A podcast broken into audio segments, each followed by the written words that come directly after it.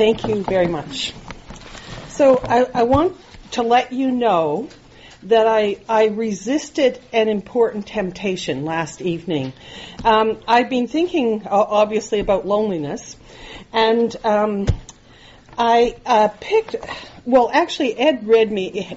In our home, I'm reading and Ed's reading, but he interrupts me all the time to read from books, which is good because we read different kinds of books, and I wouldn't read what he read necessarily. So, anyway, he read from this book called Traces of the Trinity. Excellent book. I think Harvey probably recommended it to Ed because Harvey is guilty of a number of expenses in the Norman household, uh, recommending books to Ed. Um, uh, so, uh, but um, this one um, begins um, a chapter on loneliness with this. One is the loneliest number there will ever be, and lonely is the experience, the saddest experience you'll ever know. Thus says Three Dog Night. Uh, uh, Three Dog Night was a popular band in the 60s, I think, or maybe, yeah, 60s, because 70s. Anyway, so I thought, oh, yes, one is the loneliest number. I remember that, so I Googled it and um, and heard the lyrics, and they've been running in my head ever since. So I thought, you know, what a fantastic introduction to this talk. But then I thought, can I betray my husband by playing you a pop song from the 70s? And um, and it just seemed like I couldn't do it. he even gave me permission, but I still couldn't do it. So you have to. But that was the song that was running through my head. Um, but then. Um, somehow, when driving to church this morning through the cherry blossoms, and knowing that Vancouver is considered one of the most livable cities in the world, what are we these days? Two, three, one? Anyway, we all know. So beautiful. Such a wonderful place to live. So lonely. Alexandra referred to the uh, study that was done two years ago. I actually looked it up and read it, and it's it talked about um, the, that the uh, identified by many many people, majority of people in this survey was um, isolation and disconnectedness. Isolation and disconnectedness amid this great beauty. Isn't that sad?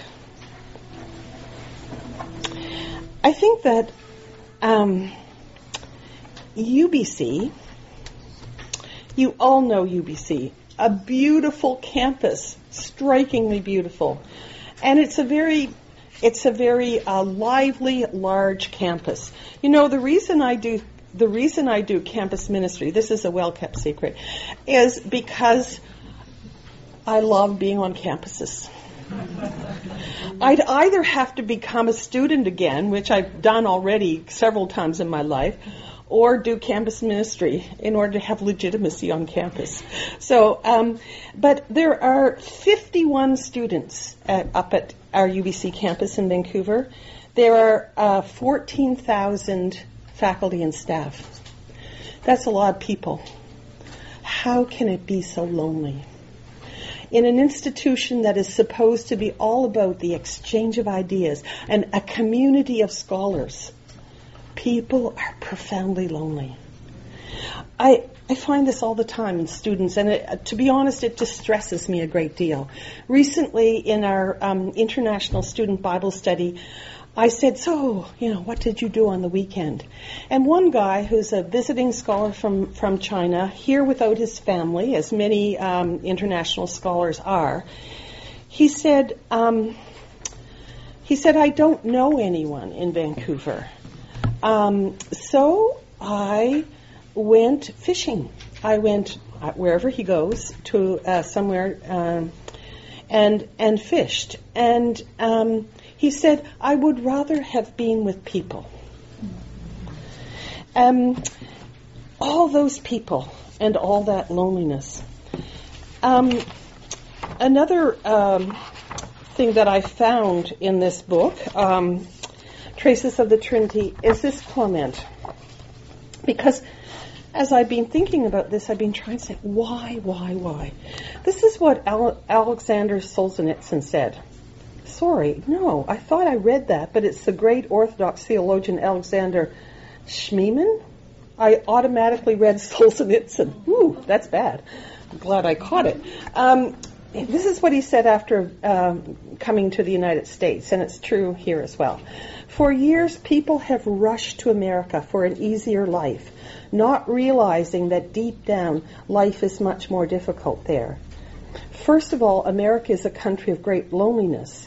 Each one is alone with his own fate, fate under a huge sky in the middle of a colossal country.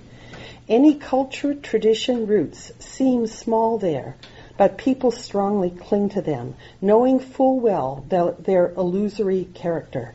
Secondly, this solitude in America demands from everyone an existential answer to the question to be or not to be. And that requires effort. Hence, so many personal crashes. In Europe, anyone who falls, falls on some ground.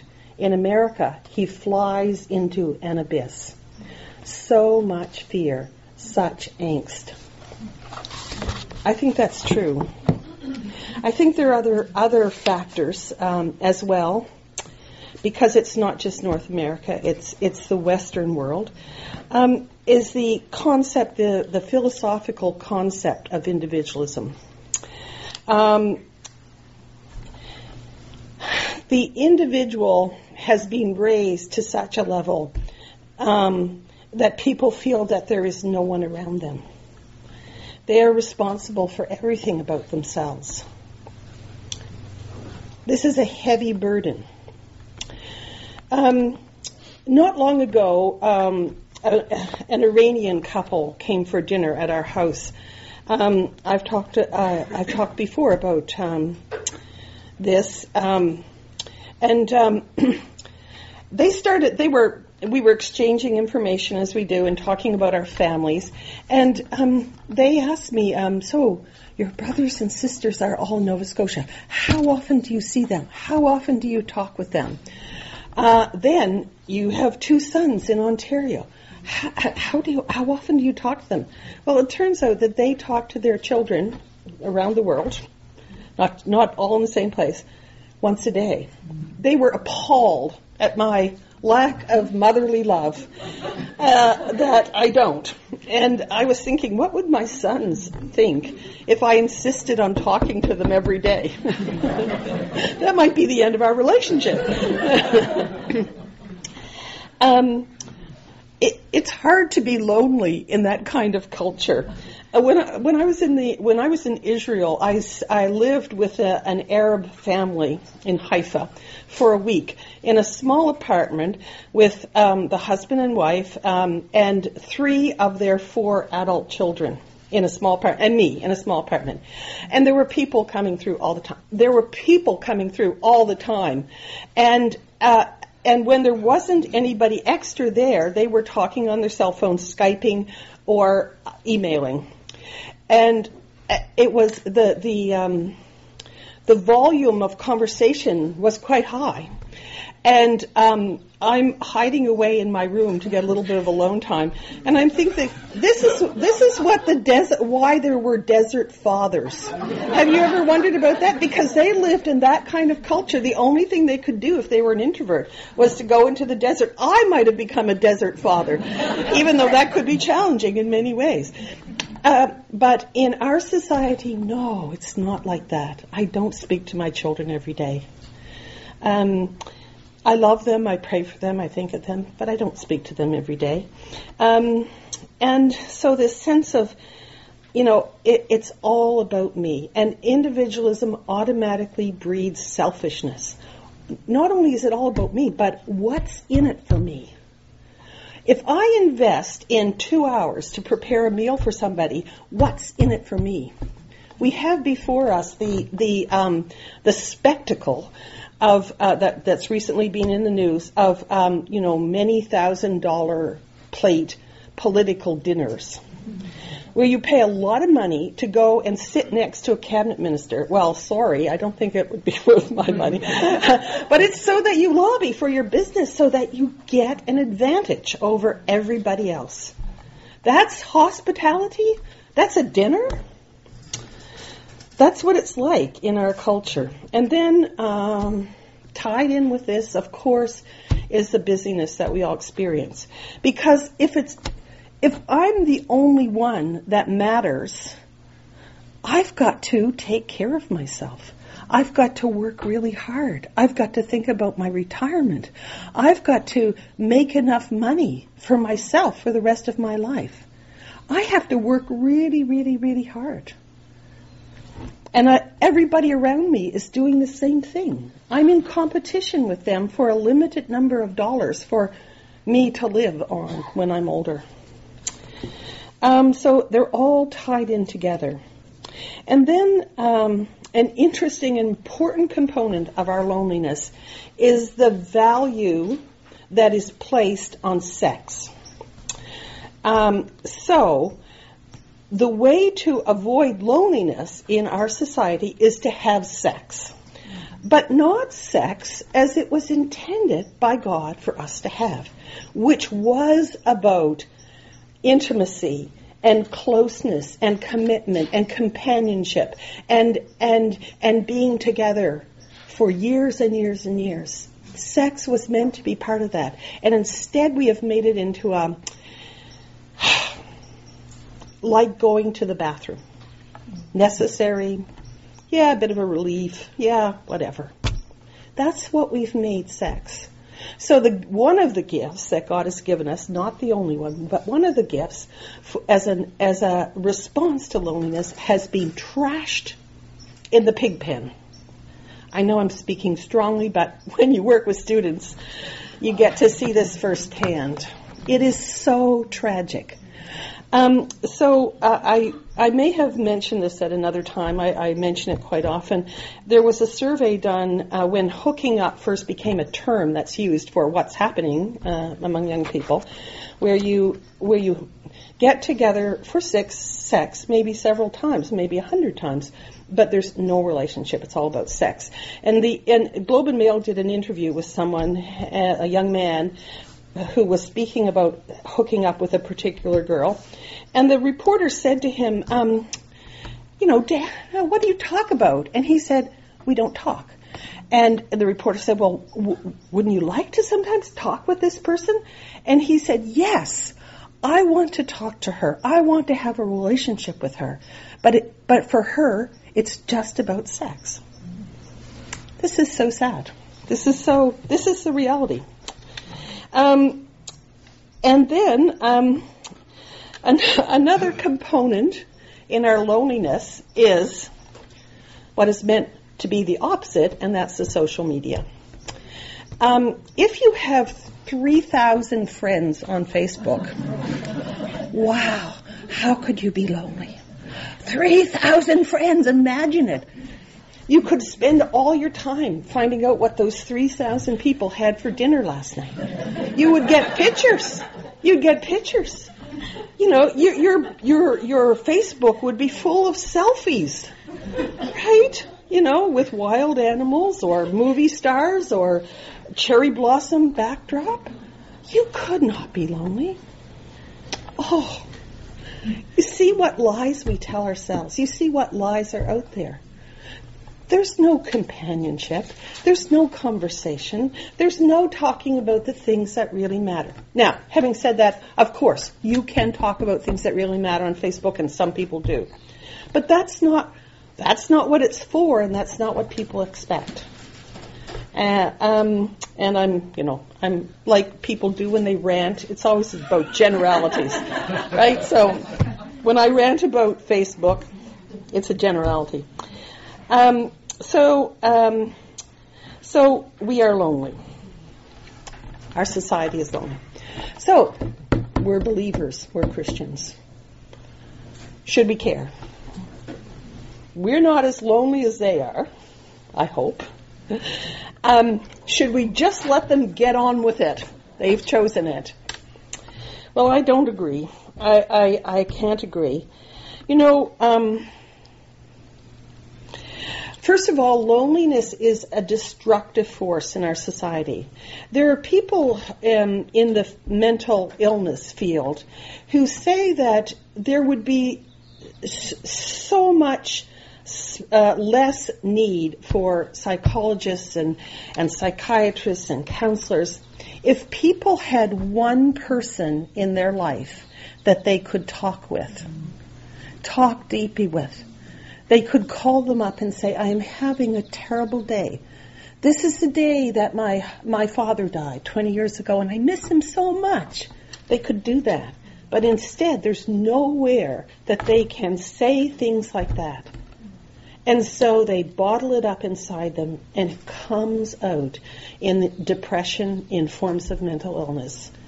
And so um, that's one reason. Our, uh, this, this, the uh, phrase in the um, report that was done isolation and disconnectedness. Those are two components for most people who are mentally ill. Um, and um, as a result, people around us are hurting profoundly. And for, in response to that, we believers must care when we see our fellow human beings hurting so much. And I think also we need to care because God cares. God cares deeply about these people. He cares about us. And He calls us constantly into, into a relationship, into communities. Um, I, I will, mindful of the time, I will quickly read one of my um, favorite pas- passages from Ephesians. Um, talking about Paul sets out in uh, Ephesians 1 and 2 and 3 the you know the great and wonderful truths about our faith all of the gifts that God has given us, all of the blessings that we have in Christ. And then um, Paul says, um, um, Remember that at that time, before you knew Christ, you were separate from Christ, excluded from citizenship in Israel, and foreigners to the covenants of the promise, without hope and without God in the world. But now, in Christ Jesus, you who were, were once far away have been brought near by the blood of Christ.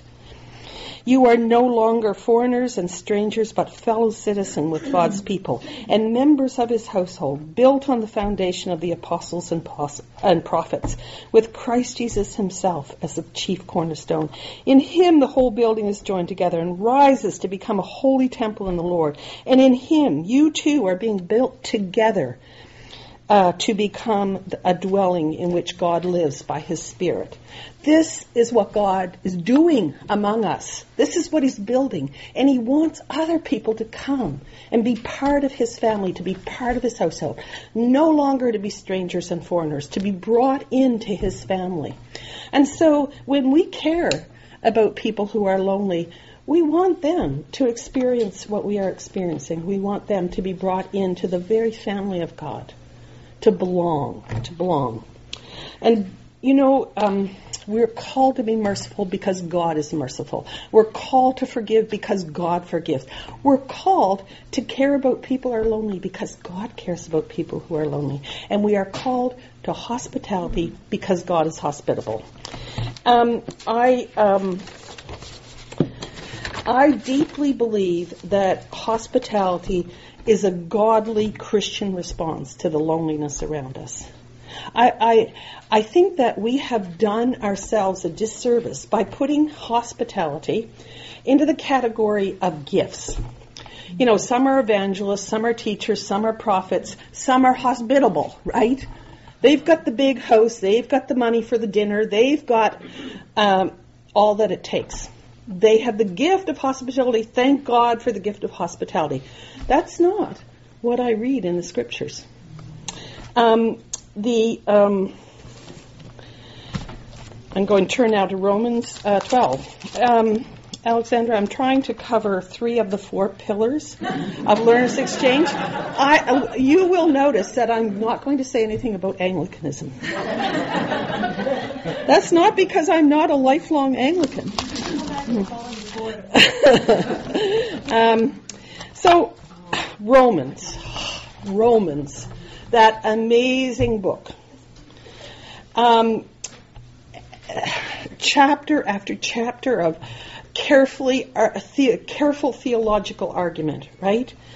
And and coming coming in chapter um, chapter where uh, chapter eleven with the great doxology, the culmination of Paul's theology. Oh, the depth of the riches of the wisdom and knowledge of God. How unsearchable his judgments and his paths beyond tracing out. Who has known the mind of the Lord, or who has been his counselor? Who has ever given to God what God should repay them? For from him and through him and for him are all things. To him be the glory forever. Amen. That's the culmination. Then what does Paul talk about? Therefore, I urge you, brothers and sisters, in view of God's mercy, to offer your bodies as a living sacrifice, holy and pleasing to God. This is your true and pro- proper worship. That's our response. So he goes on. In my in my particular Bible, the, the headings of chapter 12 are a living sacrifice, what I just read to you, humble service in the body of Christ, and then love in action. This is how, in practical terms, we live out our faith. And tucked away, verse 12. No, sorry, verse 13. Share with the Lord's people who are in need. Practice hospitality. Two words. It's in there. And if those were the only two words about hospitality in the Bible, I could I could quit now. I've given them to you right? You heard that? Practice hospitality. Not pray for the gift of hospitality. Practice hospitality. Don't uh, enjoy always the hospitality of others. Practice it yourself. But that's that's only the tip of the iceberg about hospitality in the Bible. So I want to give you talk about a few more things. I love I love reading about hospitality in the Bible. I think I don't I, you know I'm I'm a transplanted Nova Scotian in Vancouver. I left Nova Scotia in 1971. Um, and I've always felt a bit like um, a stranger, a bit, bit, like a foreigner. And so for me, um, belonging and having a sense of home, they've always been elusive. I've always longed for it, and all, it's always been elusive. And then it hasn't helped that we've moved around across the continent many times in different cities. So for me, these glimpses of a true home have always been very important to me. So um, the one of the um, most interesting, I think, and one that it is so easy to let this one slip by. Okay.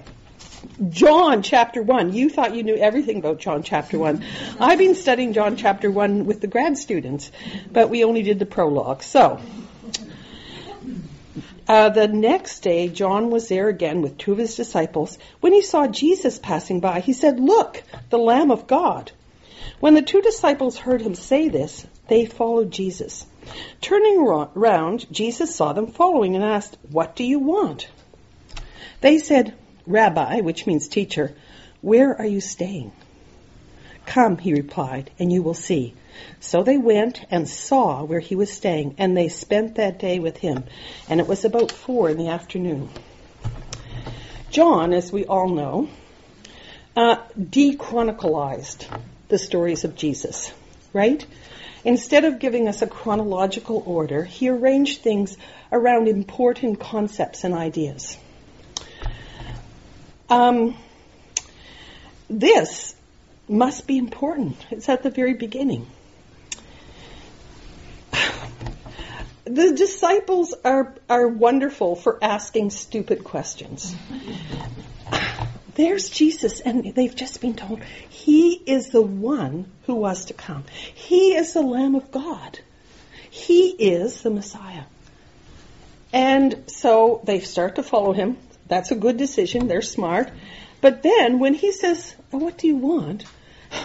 What do you say when the Lamb of God asks you, What do you want? So they, they deflect the, the, the, um, the, the question, the answer to the question, because they don't know how to express it, probably, or they're ashamed or what. And they say, um, "Where are you staying?" it's what you say to str- when you're a stranger's in town. Right? Oh yeah, where are you staying? You know. Uh, so Jesus' first interaction with these men is to invite them into the not home. He didn't have a home. Into whatever home he was staying in, whatever place he was staying in, whatever room he had, whatever hovel, whatever. He said, "Come, come and see. You can see where I live." That's that's the first invitation to everything else that happened to the disciples. Come and see. Come into my home because homes are important. When we invite someone into our home, we're saying, "Come, come and get to know me." Actually, Come and get me to, get to know me in a way that you can't know me unless you know where I live. And and and gee, that's so. There we have it, right? Hospitality without a home. That's important. You don't have to have a home to practice hospitality, according to Jesus. Um, um, Jesus um, feeding the hungry, the miracles of the the bread and the fishes, right? When we talk about that, we concentrate on the amazement of all those people getting enough to, to eat. Um, I uh, students come to our home every Tuesday night, and I always cook probably you know way more than I think I'm going to need for 10, 12 students. Um, there's rarely anything left over. Um, unlike the unlike the crowds around Jesus, there are not enough to fill 12 baskets full when the students have left. Um, but um, food is so much more than filling our insatiable appetites for more food. I think that Jesus recognized that people were hungry. They'd been sitting there probably all day. But when, but it says he had compassion on the crowd. Compassion for their spiritual need and compassion for their physical need. And in, in the teaching, um, in the teaching space, non-physical space that Jesus created around himself, he was aware of the physical needs of the people, deeply aware, and longing to meet those needs. So that is Jesus part of his practicing hospitality was caring for the physical needs of other people. Um, there are a number very interesting examples of um, the wrong way to do hospitality in the New Testament. So there's Mary and Martha. Now, I think I think women um, who um, spend a lot of time in the kitchen, do do a lot of housework. Um, I think we have always been puzzled by the story of Mary and Martha because poor Martha, of course she cares about the what the dinner is going to be like when Jesus is there. Of course she's going care, cares about all those dirty pots and pans. Of course she cares. Because that's that's her job. That's probably a lot of her identity. And then when Jesus says, "Well, actually, Martha, you've kind of got it wrong." It, it's not about the pots and pans. It's about being together. It's about talking. It's about sitting down together and giving each other our full attention. That's what it's about, Martha. Poor Martha. She had got it wrong. How annoying. You know, in my in my imagination only, not in scripture, but in my imagination, I, I, I somehow have the feeling that Martha is probably a very plain woman you know, often when there are two sisters, there's one who's beautiful and one who's plain. She's the plain sister, in my thinking, um, and yet she found she found her life's vocation in in her kitchen and in her home, and that um, that is not a bad thing. The the mistake that she made was not caring about the pots and pans because actually somebody has to do them sometime, right? Or you can't cook the next meal. The, the problem the problem was that her priorities were were out. And that became the priority. Instead of all of this work that I am doing for this meal is about creating a comfortable, spacious place where we can we can be Jesus' friend. We can listen to him. We can talk with him. We can tell him things and he'll listen. And Martha hadn't quite got that. I hope she learned and I hope she didn't feel too badly. Um, so, not such good hospitality is hospitality that focuses on all those things like how wonderful is this how you know what how wonderful is this can i make this meal? Um, i i had i've had some um, culinary disasters in my life which have taught me that yeah, like Martha, I probably needed to hear. So when we were newly married, we we didn't even have our our own um, home yet. We were we were living in someone's house while they were on vacation until our apartment became vacant. And um, there was a, a woman who'd come to give a give a, a summer course at Regent named Dr. Ruth Etchells. And Ed had known her in England. And he said, Oh, you know, we should invite her for a meal. You'll really enjoy getting to know her. And I said, Sure. I was I was 22 and had never cooked meals before and and didn't really grow up in a home where people I, didn't really grow up in a home where people came for dinner. And of course I had read Ruth Etchell's book. She's an English professor and I was I was really intimidated to meet her. But I thought, okay, well, I'll do the best I can.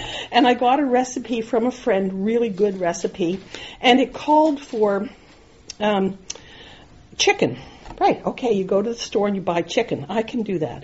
Um, what I didn't know, because I was a new cook, is that there is a difference between broiler chicken that you cook under the broiler and boiler chicken, which is hen, old hen, which needs to stew for at least 80 hours before you can put your fork in it. So, so I, I got to the store and there was, there was, you know, uh, this kind of chicken that began with a B. Well, I had heard of broiler chicken from the recipe, so okay, this must be it. And it was like, mm, like 49 cents a pound instead of a dollar 49 a pound or whatever. Whoa, you know, this is really good. So I bought the boiler chicken and I treated it as broiler chicken according to the recipe. And and so we sit down and um, pick up our say grace and pick up our knife. Thankful for the food. You should never be thankful for the food till you've tried it. And and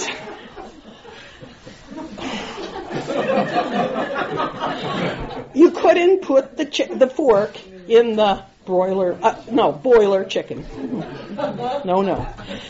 It was very embarrassing. Ruth Etchells, an absolutely lovely woman, said, Susan, this sauce is delicious. well, that's just as well, because that's all we could eat. uh, the sauce and the rice and the vegetables. Um, so, you know, that was a Mary Martha moment for me, and we went on to have a lovely evening. I, I really did enjoy meeting her. I'm so glad I did.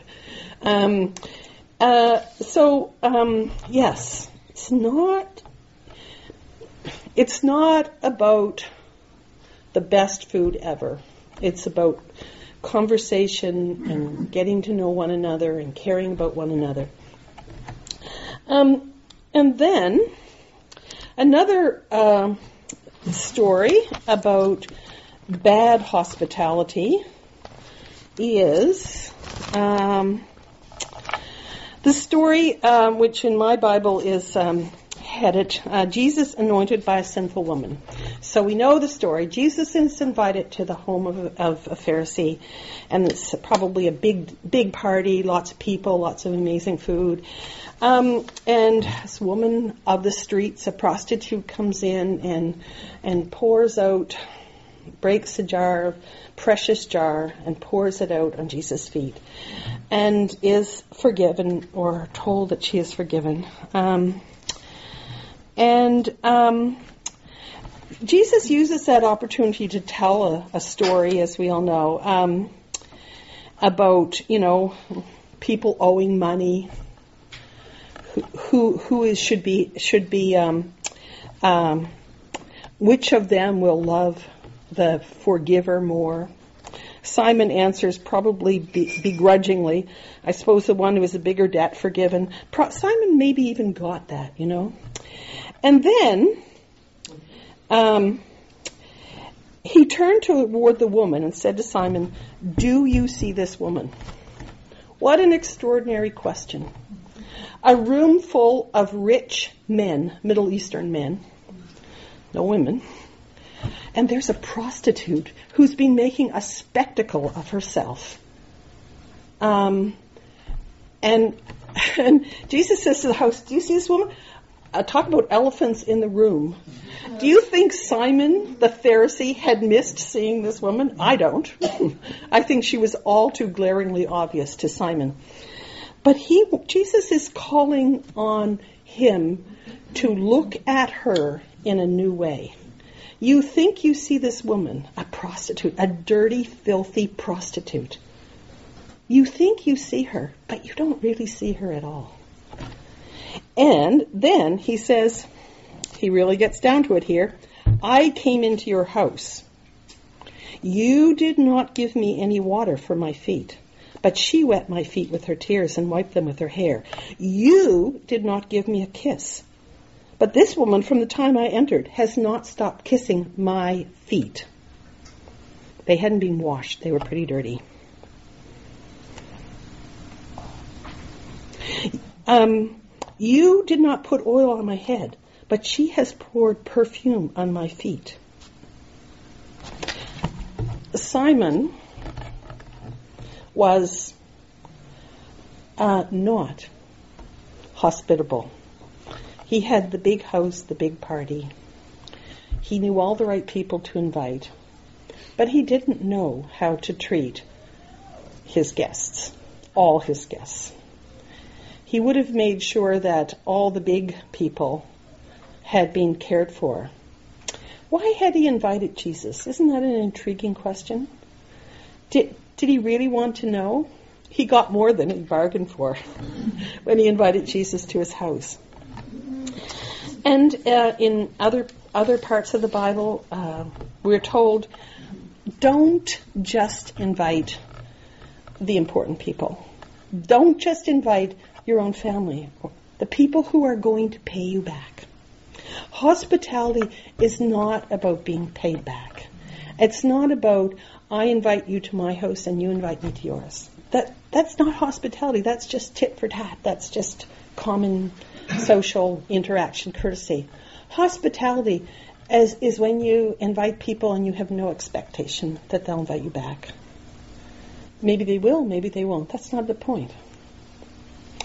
Um, that's um, that's a hard that's a hard one to learn, um, and I think it's one of the reasons that uh, we we hesitate to invite um, to invite strangers. We don't want to put them un, under an obligation. How can I how can I accept your hospitality when I can't pay you back? I don't know. Interesting to think about that one. But my absolute favorite story of hospitality is at um, the very end of John, if I can find it. John 35. Oh no, John 21. Okay, so at the very beginning of John, we see Jesus inviting people into his room. Um, at the very end of the Gospel of John, um, we have another story about hospitality. And this time, everything has changed for Jesus. He has completed the mission that he came to do. He has shown people his Father.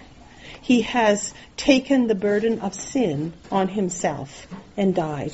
He has begun uh, in, he has he has passed the, the climax of his restoration of the universe so far. There's a climax still to come. He has passed the test. He's done what he came to do. And now he's leaving his disciples to carry on the work. Can you imagine leaving the salvation of the cosmos in the hands of those particular 11 men? Would you do it? so, the church, the church, the future of the church rests on them. Um, what would you do? I, the very least we would do is to write out instructions how to run a church. problems you will encounter along the way, godly responses to those problems, an instruction booklet, right? You're leaving the church in the hands of 11 people, none of whom passed the test. Talk about passing. None of whom passed the test. They all failed. They're only now beginning to get who Jesus is and what he came to do. Um, so, so what does Jesus do? Well, uh, the, the, they're out fishing. How many of you have been out fishing through the night? One person. I, I, I, I grew up in Nova Scotia. I am the daughter, uh, the, and granddaughter and great and great granddaughter and great great great great great granddaughter of fishermen, and I've been out in the night on the water catching fish, and what before the dawn you come in before the dawn or just as the dawn is breaking you've fished in the night. And number one you are cold. Even if you're in the middle east you're cold and you're hungry. And you're tired. And you've pretty much, you know, had it with fish. Um, especially, you know, because either you caught nothing, or as in now, the, the, the disciples had that problem first, but they didn't have it after Jesus said, throw your, your net on the other side of the boat, you'll find some fish. Some is a some fish is a great maritime expression. Some fish. That's right. Some fish. they got right. Some fish. Those fishermen, and um, and then they come into shore, and when they landed, they saw a fire of burning coals there with fish on it and some bread. Isn't that amazing? You're about to leave 11 failed men in charge of the biggest project imaginable in the cosmos. And you barbecue on the beach. And you invite them to come and have some fish and bread. And I bet that fish tasted really good. Um, so, um, no instructions, oh, almost no instructions about the church. But there was Peter. And Jesus graciously gave him the opportunity to repent for betraying Jesus three times, for denying him three times. And um, we know, you know, this is, I know you all know this. Simon, son of John, do you love me? Yes, Lord, you know that I love you. Three times Jesus tells them variations on feed my lambs, take care of my sheep, feed my sheep. So those are the instructions for the leader of the church. Feed, feed the people. And you know, we evangelicals, we love this because it's all about Bible studies and sermons and spiritual food. But it's in the context of barbecued fish and bread, a picnic, given by a man who has no home, who is single, you know, the excuse, I, I can't practice hospitality, I'm a man. I can't practice hospitality, I'm single. I can't practice hospitality because I'm homeless. Jesus practiced hospitality as a single homeless male. And he told Peter, keep on doing it. Keep on feeding people. That's my favorite story of hospitality. Um, I do want to leave time for questions and comments because I know that in this room there are many wonderful, hospitable people, and I want to hear from you. Uh, but I just wanted to to end with like s- several examples of hospitality. Um, first of all, hospitality doesn't have to be in a home. One time I was visiting my mother in Halifax, and she had gone into a senior's home, and and and um, I was I was li- I was staying with her for ten days in the seniors home, and when you're you know 45, it's pretty depressing to live in a seniors home. And um, Sunday morning came, and I went off to church, and and there was Grant Biggings, and Grant was studying in Halifax at that time, and uh, we were happy to see each other and. And after church, he said, Oh, Susan, some of us uh, go out for breakfast. Would you like to join us? And it was an incredible gift to me. Um, I, I, I hadn't had any contact with, with Christian friends for a number of days. I was feeling alone in the city that I physically knew quite, quite well, but I was a student there, but that had been a long time before, and I, I was feeling very alone. And it was so delightful to meet new friends um, to get to know Grant better. And, you know, it was an hour, hour and a half. It was lovely. Um, hospitality doesn't require a home. It requires a willingness to include people, to uh, to listen, to talk. Um, um, I have a colleague in Toronto who um, also grew up in the Maritimes in New Brunswick, uh, was a journalist, and then worked for InterVarsity. And she was in. They invited her to come and take a new job in Toronto, um, and um, she hesitated to leave her her little home in near Moncton to go to the big city of Toronto, where she didn't know many people. But she she accepted the challenge, and we are all so grateful she did. She's in charge of our our PR and publicity, and she does a fantastic job. Um, but she moved into a condo um, in Toronto, and uh, and um, she looked around and knew um, that she needed to create some kind of community in this gigantic condo where nobody knew anybody.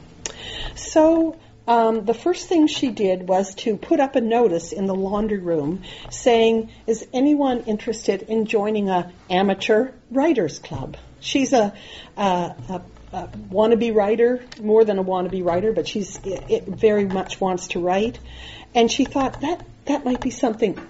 A, a small, a few people responded to that. A really mixed group of people, and and so they started meeting and shared their writing, which is a very intimate thing to do to share your writing um, with others and receive their feedback. So so that went on for a number of months, and um, a couple of other people joined, and then she decided that she would um, she would have a a kind of open house in her apartment for anyone in the condo, uh, one one evening a week. What a risk! You know, there are hundreds of people there. She doesn't know who they are, so she did that, and and people started dropping by. And I was there one night when this happened, and honestly, the most eclectic group of people you can imagine, really, truly, and um, and then. Um, one of the other women who works for InterVarsity in the office found a place to rent in that condo. So that added to the community. And then Lynn, I, I still remember, she, uh, she, said to me, well, she said to a group of us, you know, I, I think probably God wants me to invite people to Bible study. But she said, you know, can you imagine a less likely group of people to study the Bible? And I said, no, I can't, except students. and uh, and and she, and so she um, she invited the people that she knew to, hey, would you are you interested in coming and studying the Bible with me? They knew she was a Christian, um, and so a couple of people said yes. And they've been meeting for about two years now. She said, you know, from an evangelistic point of view, not very spectacular. Nobody's become a Christian, but but we meet and we talk and we care about one another. Um, and um, then um, a, a, young couple, uh, Heidi and Mark, who who went to this church um, in the 90s um, be, before they moved away. They lived in Kitsilano and full of lots of people their age. They were in their early 30s. And they found that people didn't readily accept invitations to dinner. And when they kind of tried to find out why, they realized that people didn't know how to behave, or they thought they didn't know how to behave at a dinner party. Mm-hmm. They had grown up without knives and forks and plates on a table. Maybe candles? Uh-uh, no. They had grown up without any sense of what it's like to go to a dinner party. And so Heidi and Mark made, tried to make adjustments. They made it simple. You know, they, they did they did everything they could, and they but they said, well, you know, it's not it's not so much about a dinner party. It's about talking and getting to know one another. And so they decided that each each time they did it, I think it, I think it was probably once a month. I'm not sure, that they would say, we're going to talk about this topic, um, and, um, invite people to come with some ideas. And they were they made sure that uh, there weren't more than uh, four Christians out of a group of about 12. They didn't want it to be a, you know, we're here to tell you about Christian view on this, that, or the other thing. They wanted to invite people into a conversation about things that really matter. Like, you know, what do you do when your dad in in Toronto has a stroke and he needs help and you live in Vancouver? Uh, things like, uh, you know, how how how do you deal with with uh, homeless people on the street when they ask you for money. Things that are important in our city. Where do you go when you want um, to find peace? Those are the kinds of things that they suggested that people talk about. It was great. It was really great. Um, uh, in, invite, inviting strangers. Okay, so we, when we moved to Charleston, uh, South Carolina, um, and I mean, talk about culture shock. The deep south is another world, and um, so and you know there we were in it. So we didn't want to just know church people, and also my job, grad students and faculty. I wanted to get to know some faculty. How do you meet people faculty. Um, so, so we prayed, and um, one day we were at a coffee shop, our favorite coffee shop, Kudu. If you're ever, ever in Charleston, go to Kudu. Tell them you know the Normans in Vancouver. And um, uh, the, and um, we were Ed and I, so we were having a debate, not an argument, a debate. I was proposing a new uh, sociological theory about Englishmen, and Ed was fiercely resisting my theory. So we talked and theology came into it and geography and history and everything. And suddenly we noticed there was a guy sitting behind. He stood up and he came over to the table and he said, I'm sorry, I couldn't help overhear your conversation. And he joined in. now, the good thing about that is that he joined in on my side of the argument. um, I, I, was in need of help. Uh, and, and so it turns out that David is a professor of um, at the Citadel, which is a military college in Charleston, not a believer. And after we after we, we talked for another at least two more hours, and it was six o'clock, and Ed said, "You know, well, we really have to go." But David, would you like to come for dinner one time? And I was shocked because you know Ed is a reserved Englishman, resisting all the advances of Americans, um, and um, and um, and David said, sure, I'd love to come. So we ch- exchanged email addresses and we arranged a time, 6.30 on a certain day. And he told me he was a, not a, he was a vegetarian, so that's fine. So, so I had a meal already and 6.30 came. No David. No David. No David. No David. And we thought, oh, you know, he's decided it's too risky to go to House of Strangers. He doesn't, you know. And then about an hour and 20 minutes after we had invited him, we were just about to eat. Um, the he he arrived with a um, a container full of very melting ice cream, and. Uh, the the old streets in Charleston are challenging to find your way around, and he'd got hopelessly lost. Um, but that was the beginning of an amazing friendship. Um, and um, w- when we moved uh, from Charleston, we packed up our truck to drive to Vancouver on the hottest day that I'd had there and uh, high humidity and thunderstorms throughout the day. And David, his mil, his expertise in the military was um, uh, like um, arranging transport, and he packed our truck so that there was not one square inch of empty space. and he sweated. We all sweated. We we it, it, we could not have done it without his help. And then it was very sweet. We we we we all went. Or Ed drove our car. David drove me in his car, which had no seats. uh, yeah, to um, the the the the um, rental place where we were going to get um, trailer to put our car on. So we drove the truck, and the car was pulled on the trailer, and um, and so we got the, it all hitched up, and we were all ready. We were leaving for Canada, and and David David was fussing around like now. Are you sure you've got my phone number? You can call me if you run into any trouble. Don't forget that on the highway, you know, this happens and that happens. He was just so worried about us. it was very sweet. Um, uh, he, um, we had endless conversations about faith, endless conversations about faith and faith and science, and and um, oh, a couple months ago, got one of his periodic emails, and he said, "Oh, by the way, I'm reading a book. I know you'll be interested to know that I am reading Screwtape Letters. um, who knows? David's a wonderful guy. I'm so glad that we risked inviting him into our lives." Five after ten, time to stop. yes. Uh, just an aside about Arabs, sorry, something I read. They don't withdraw physically when they want to be by themselves, just inwardly. And other people sense that and respect it. Oh, that's very interesting. I guess I need to learn that before I go back. yeah, thank you, thank you. George. Oh, sorry, just a sec. I asked just, George was next, and then you can yeah? No, I just wanted to thank you, Susan, for a very powerful presentation. You're welcome. Yes. Did you have a question?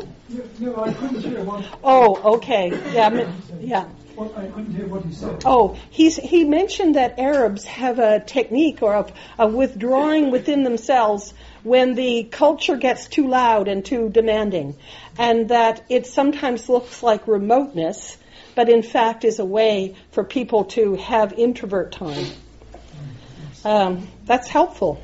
Yes, yes. When I grew up in Kerrisdale, uh, we used to go to each other's houses all the time. Everybody just knew what to do. But nowadays, that's not the way it is.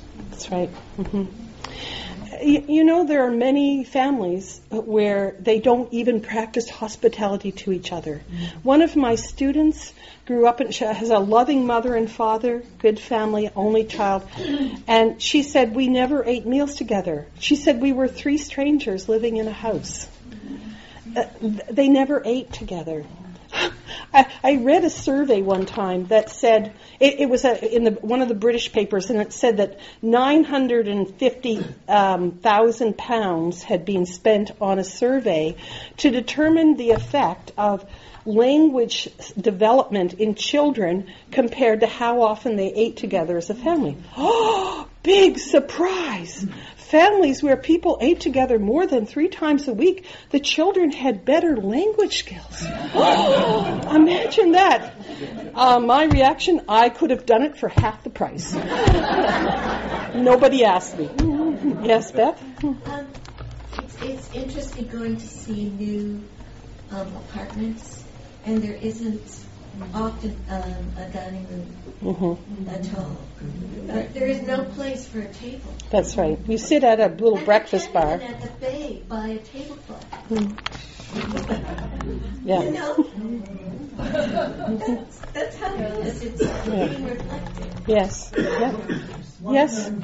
One great example of hospitality within our church is what Nora Johnson Nora. does. Yes. Tuesday evening. Thank God for Nora. And, uh, Yes. She puts a wonderful dinner on every Tuesday evening Mhm. with great effort herself and without expecting any reward except, except the fact that she's she's she's um, creating an environment where people can get together and chat and have a good meal. Yes.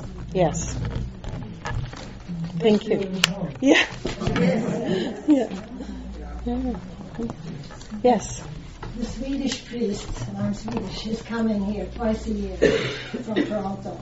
And I send, we send out the message that is there anybody else who could have them stay over for night, over the night, because it's lovely to get together Mhm. with, with and learn from him, Yes. whatever.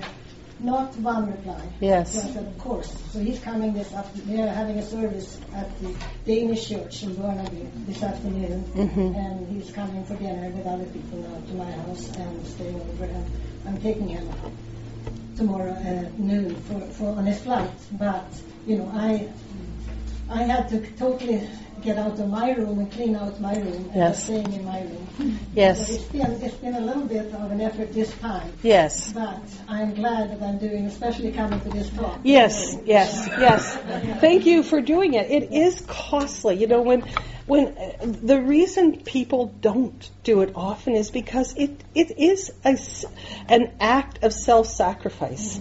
To especially having people overnight, I know what you mean. We live in a very small two-bedroom ap- apartment, and the non-bedroom is full of music, books, recording equipment, my files. We have three filing cabinets.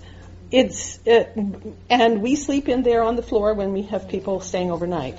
And at the moment, there's not even room for us to sleep on the floor. So, uh, you know, it, it's a lot of work, but it is so worthwhile.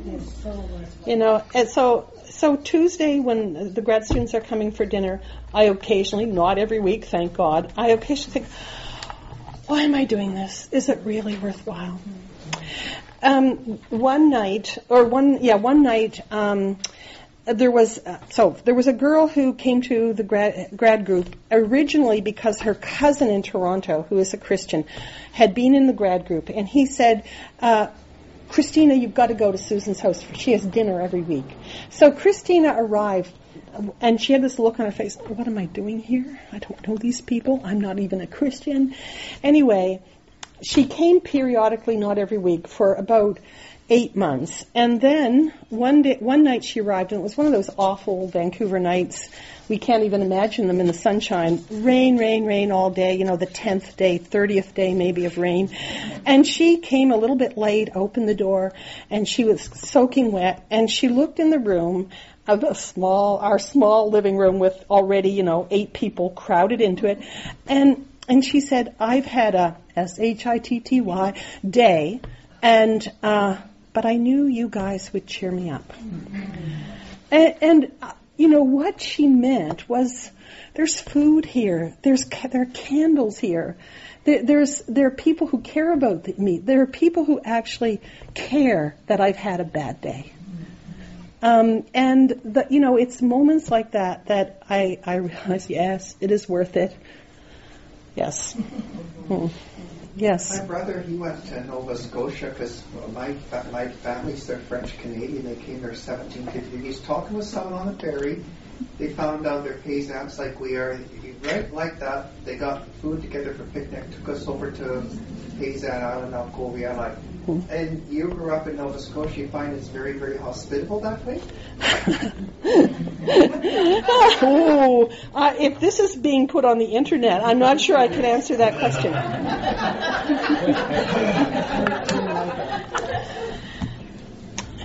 there are places in the world, I've lived in some of them, where there is a big reputation for hospitality, like in the southern United States. Oh, the hospitable South. It's it's a particular kind of hospitality. Um, if you're white, you don't invite African Americans. The only the only gathering in Charleston in a person's home that I was at where there were African Americans was the choir party at our home. Uh, there, the hospitality is lavish but restricted.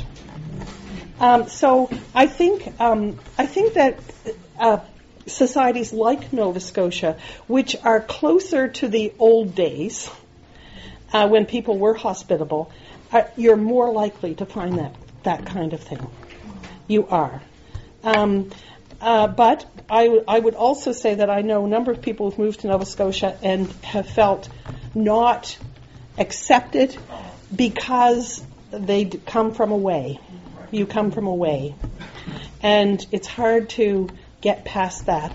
I met a couple in a bookstore in Mahone Bay one time when we were visiting, and and uh, they they were living in Nova Scotia and from Vancouver actually, and they they said I, I said so you know do you have friends to you know get together? They said yes, but none of them are Nova Scotians. They're all other people from away. I think we have to end now, do we? So, thank you.